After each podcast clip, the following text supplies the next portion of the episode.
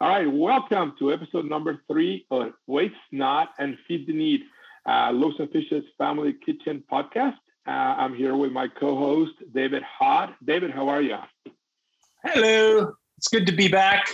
I missed you last week. However, it's nice to be here again today, and it's a wonderful opportunity to talk about what we do and what others do to support uh, the effort and and how we continue to bring in these experts in into our our conversation.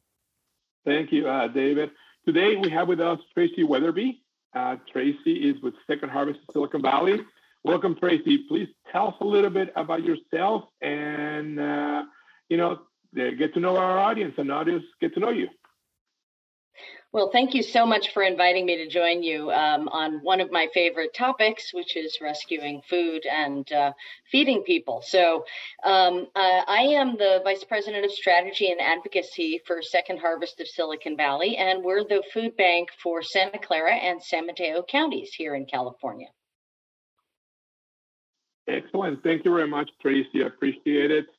Uh, you know, there's a lot of uh, different, uh, uh, we'll call it misconceptions or myths or things out there about how food banks work, uh, what are the things that they do, they don't do, and everything else. And so, you know, we would like to learn a little bit more and educate ourselves about, you know, how do food banks operate? Uh, you know, what are the main things that that they've been involved for like a long, long time, and uh, you know, maybe what are some of the things that you know you don't do and people think you might do. So would you mind kind of sharing some of that with us? Yeah, the food bank system is uh, really fascinating. You know, I came new to the food bank world uh, about four years ago. And one of the things that really amazes me is how cooperative this um, network is. Um, we're a Feeding America food bank, and Feeding America assigns territories to food banks throughout the country. So we all wa- uh, work cooperatively. Uh, there is no competition. We have all of these peers all across the country that we're learning from. So whether I'm doing policy work or whether our, our team is doing food sourcing, we have a whole uh, cohort of people that we can talk to about how to do our work better. And, you know, food banks are really the hub of the charitable food system. Um, we work with over 300 partners uh, who distributed uh, groceries at over a thousand locations and we never charge any of those partners and they never charge any of our clients. And so it gives us this opportunity to really look at our community and work with uh, everyone who is interested uh, to really meet the need and get food to people. Um, and if you look around our two counties, because we are a conduit of some government food, because we operate at scale with regard to food rescue, and because we have incredibly generous donors here in Silicon Valley, um, the majority of the food that you see distributed in the form of groceries is coming from us for, for free, even if you're seeing it distributed at a school, at a housing complex, at a community college, um, at a park. Um, you know, the, the central point of that typically is the food bank. Thank you. you, know, you Sorry, David. Go ahead, please, jump. You mentioned such wonderful things that you're involved in, and, and I know that in the space, there's a lot of discussion around this new law, SB 1383. It's actually not new, however, it's something that we're all talking about. Can you share your experience with that and how the food bank is involved in the effort uh, supporting the SB 1383 regs? Yeah, so California is really the leader in the nation in passing this law, which requ- requires food generators to capture as much edible food as possible and donate it to food insecure people. Um, this is for us just an evolution of what food banks have always done. You know, we've been in since the 1970s. Uh, food rescue has always been a key part of that. We have um, you know, dozens of grocery stores and wholesalers with whom we have long-term relationships, and either we or our partners are picking up food from them. Last year, Second Harvest and our partners rescued 16 million pounds of food, which is enough for 13 million meals. And one of the things that we have the opportunity to do as a food bank is to help coordinate that system to make sure that food get gets picked up as close as possible to where it is, so we're not generating a lot of greenhouse gases driving long distances, um, and also to ensure that the food is getting to the communities who most need it. So, for instance, a donor may come to us uh, and maybe they are an Asian grocery store. Our food sourcing team will look around at our partner list, who's nearby, and who also is serving a large Asian population who might really appreciate that appropriate cultural food. So that's a that's a big piece of what we do around 1383. So awesome.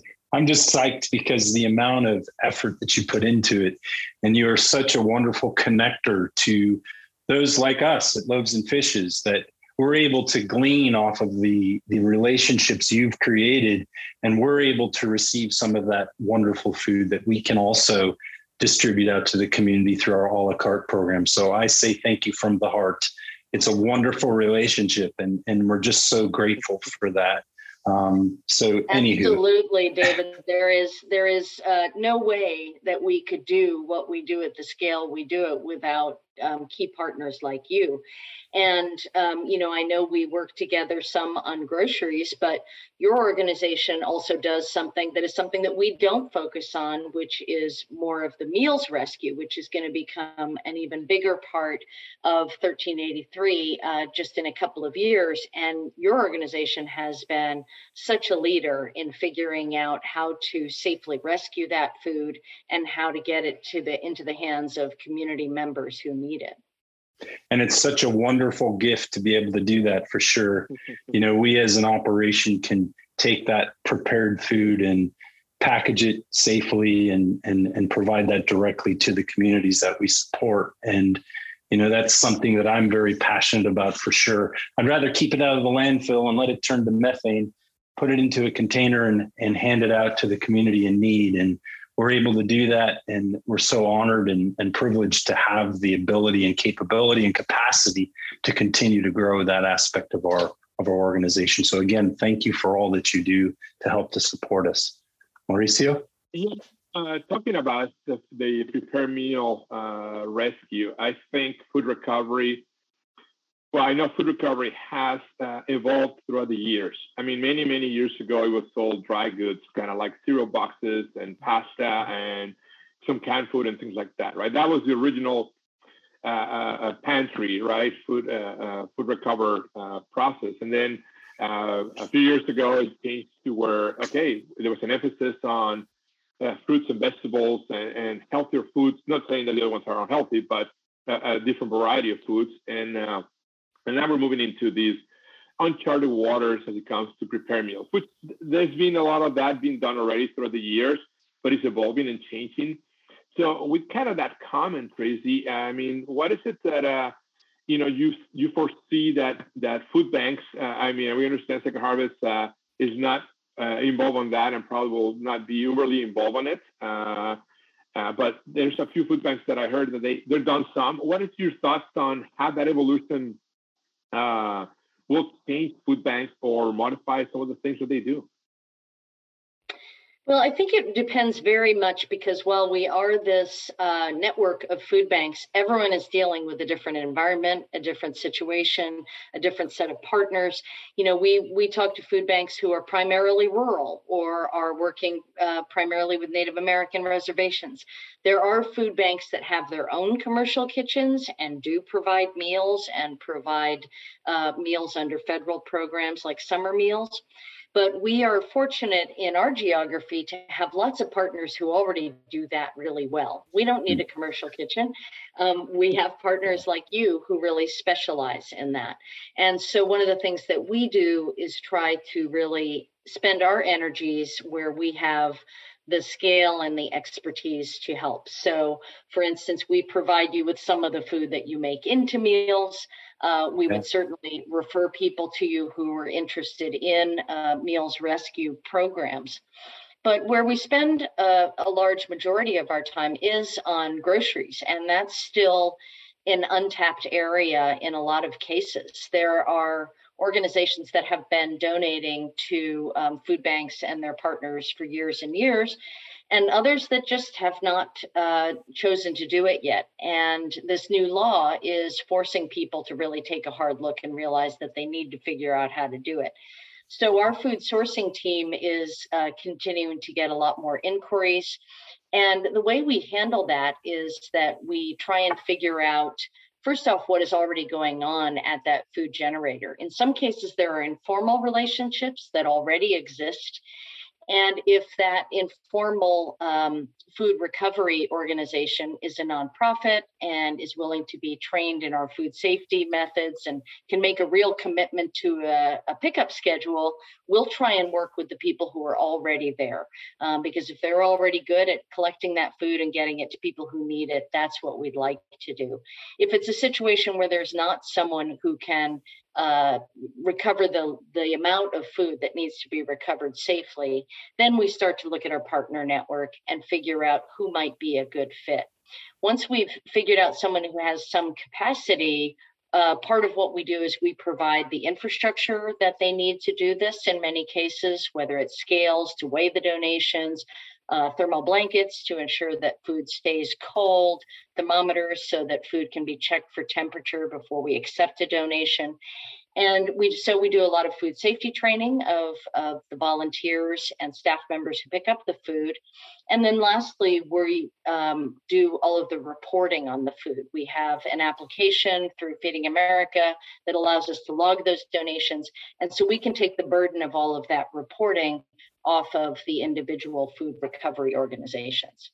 Thank you. That's. Uh... I think you know, with all of that activity that you described, can can you tell can you tell us a bit about how all of that activity is funded? Because that's in addition to what you normally do to help to support those many uh, community-based organizations. How do you find the funding to to help to add value to what you're already doing through the food recovery programs that you help to coordinate? Well, like with everything else at the food bank, the majority of our funding comes from individual donors. It's upwards of 70, 75% of our funding comes from individual donors. About 12% comes from corporations. Um, our government funding is actually very small in general. And the way we look at grocery rescue is that it is just another food source. So it is funded primarily out of our general operating funds, whatever donations we get. We don't get specific donations to do it. Um, we've always had infrastructure funds available for our agencies. I think there for food rescue. That is not our experience. Um, we have had uh, access to a couple of grants around infrastructure we applied for and received a Cal Recycle grant. Uh, for a large tractor trailer for one of the for us to service some of the very large donors that our agencies can't um, can't accommodate and we just got a feeding america grant which is going to allow us to hire one more person to create these partnerships with all of our different agencies in order to set up more of these relationships and will also give us a little bit of infrastructure funding so that we can purchase for instance some refrigerated vans for some of these partners so they can do that work. Thank you. Um, because you're right there is i don't want to call it noise however there are a lot of differing opinions that are out there about those funding sources and like we do at Loaves and Fishes, we also use our operating budget to support our food recovery uh, efforts. And it, it, it's so true that I think that as you know, in our hope with communicating, we'll call them our our facts about what's truly happening within the the area that we're focusing on. I'm hopeful that many more can continue the dialogue and talk about how do we help to sustain these wonderful efforts that have begun? How do we continue to keep these heading in the appropriate direction supporting not only SB 1383 but also the food recovery efforts as a whole. So thank you so much for that. You, you thank you for the clarification, Mauricio. Yeah. I'm sorry. I'm I sorry. Mean, Go ahead. Sort of, that's sort of no, the, no, I was uh, just going to say it is a really interesting uh, conversation um, because I think there are. Are you still there, Mauricio? I am. you froze up. Okay, I'll I'm start here, over. I'm here. No, go, ahead, go ahead. Yeah, I. Uh, it seems that yeah, I'm trying to figure out why I slowed down a little bit, but keep going. I can hear you guys. um, it is a really interesting conversation. It does uh, make sense at some level that people who need food recovered, you know, maybe would somehow pay for that service or there would be a fee for service. And maybe someday there will be, but um, our experience is that uh, food recovery is a little bit, um, it's hard to predict. It's hard to know how much there is. It's hard to um, figure out um, when people are going to be able to reduce their usage frankly, it's hard for food recovery organizations to count on, right? You don't know on any given day, are you going to come in and there's a pallet of produce, or is it primarily some meat, or is it dry goods this time? So, you know, it really requires people being very flexible and having a wide variety of ways to get that food out. Um, we do receive um, kind of referrals from Feeding America. Some of the large chains will go to Feeding America and will say, we want to work with food banks. How do we do that? And so Feeding America will contact food banks and say, okay, this large organization wants to set up food recovery uh, relationships. Can you work with them? We don't get money for any of that. It's really just a logistical situation where the the uh, large organization feels comfortable that Feeding America has a process and that's going to help them do things on a nationwide basis. So then we work at the local level, we partner people up with our partners, or if they're large enough, we may pick up ourselves. Um, but it isn't um, something that has a money flow. I think you've probably seen too, though, what we have seen occasionally happen, although it's not a formal part of the relationship is as you build those longer term relationships those organizations when it comes to donation time for their corporation may think now here's a worthy organization. We know the good they're doing and look at how they're helping us. So and thank you second harvest. i think we have sometimes seen donations but it's not a situation where it's been tied to. You will pick up five days a week and then we're going to give you this this big donation um, at least not to date. Um, you know i think it's going to be interesting to see how all of this evolves over the next few years how much food uh, rescue there is once mm-hmm. uh, the the spotlight is shown on uh, how much waste there can be. Often these relationships help these food generators reduce what they're donating because it's making more visible to them what they're wasting.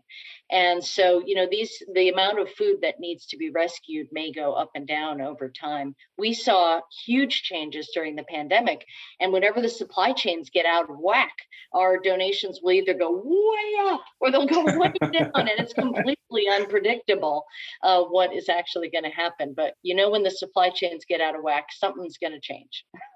Yeah, and it's it's that's what I find exciting about this space, right? I'm sorry, and Mauricio, I'll shut up soon. I promise. The, the that's what I find so exciting about this space is because you really do have to really work at balancing the need with what you can actually receive and depend upon as far as a food source. And we're fortunate that we have our prepared meals that we can supplement with. So if we establish a route and we establish the need or the the help in supporting the need, we can supplement, right? And so we're one of the fortunate fortunate few. Um, so very good points, and it's an exciting time to be involved in food recovery for sure. Um, so Mauricio, now I'll be quiet. I'll button my lip. uh, so this is so good. Uh, I, I, know this is a passionate topic for all of us because of what we do, and really, it's not. I mean, at the end, it's not about the food we recover. It's about the people that we help with it, right? And that's really what we're doing here is finding different ways to to feed all those folks that need it, and and as the process saving the environment, which is what David wants to do uh, with everything we do. And uh, you know, hippie with yeah. short hair. That's what I am. and uh, but you know, when you when you mentioned earlier space is one of those things that it, it comes up. Uh, it came up a lot. Uh, the that misconception that uh, the Target contracts, the Costco contracts, the all these with Feeding America have all this money attached, and the food banks are keeping it, and they're not giving anybody any money. So thank you for clarifying that part. But that's something that I think we need to kind of educate folks out there that there's not as much money as they think there is um, on some of this. And yes, uh, SB 1383 has its shortcomings. It has a lot of great things to it. Yeah, there's not funding sources except for the uh, uh, fees for uh, holders and so forth. Uh, so, you know, we have to educate the food producers and other folks to why they need to help us and provide funding for nonprofits like ourselves and, and, the food banks and everybody else because, you know, we need to do this. And the reliance on volunteers is, is really another myth that we can go and talk about for about an hour, two or three. Uh, yes, there's times and places where, where volunteers have their space, have their uh, uh, they're they're fit, but not enough for everything, right? You can't have volunteer come in and, and drive that tractor trailer you were talking about earlier, or drive our uh, you know hundred thousand dollar truck uh, because that's what a converted van with all the equipment that we put on it, so we can transport that food uh, safely costs. So you know it requires some training and a lot of things, there's liability and so forth, right? Just like a a normal, uh, just like a normal uh, business has, right? So thank you very much for clarifying that part. It's something that I think we're gonna need to continue hammering away and uh, and sharing with folks uh, on it. I mean, uh, I you know I don't really have any other questions because you answered everything we were, we, were, we wanted to touch here. Is there anything else, Tracy, you want to share with us that maybe the folks need to know about what's going on with uh, uh, ways to get involved with food recovery or with the food bank or their, their local soup kitchen for that matter. Uh, any words of advice to to our audience so how to locally get involved? I mean, hopefully we'll have audience uh, throughout the United States and not only in the Bay Area, but uh, any way that they can get involved. What what is your suggestion? Uh, volunteer, volunteer, volunteer.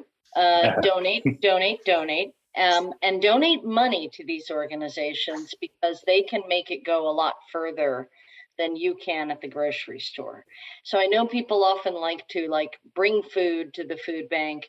The truth is that we have these great food sourcing organizations and we can buy, you know, more for that dollar that people contribute.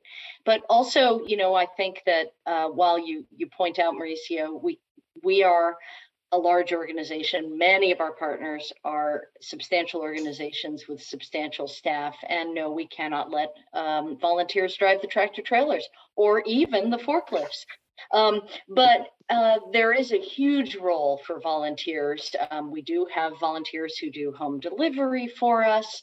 Uh, I know a lot of our agencies do have um, volunteers who maybe do some of the smaller food rescue pickups. You know, they need to be trained, they need to be consistent, they need to be willing to come, you know, every week, week after week. But if you have that kind of time, it is of such value and it really makes a, a really huge difference. Thank you. I Thank you it. so much. Yeah. Thank you so much for your time and for the information. And I'm really happy that we could, you know, Mauricio and I are going to learn as we go as it relates to our experience with providing to the public more information. Um, it's people like you that set aside the time to help us to communicate to those who want to be part of this movement of, of food recovery and movement of the support of SB 1383 that we're really trying to educate and keep get involved. And so again, I say thank you. Thank you for all that you and your organization do for us. It's it's much appreciated. Well, the thanks goes right back at you because it none of it happens without you. So Thank you, Tracy. And as uh, our listeners want to get involved with the uh, food bank, what is the best way for them to uh, to reach you? Uh, uh, our website is fantastic www.shfb.org or just Google Second Harvest of Silicon Valley and you can go to our volunteer calendar right there. Um, and that will, you can volunteer at the food bank or at many of our partner sites.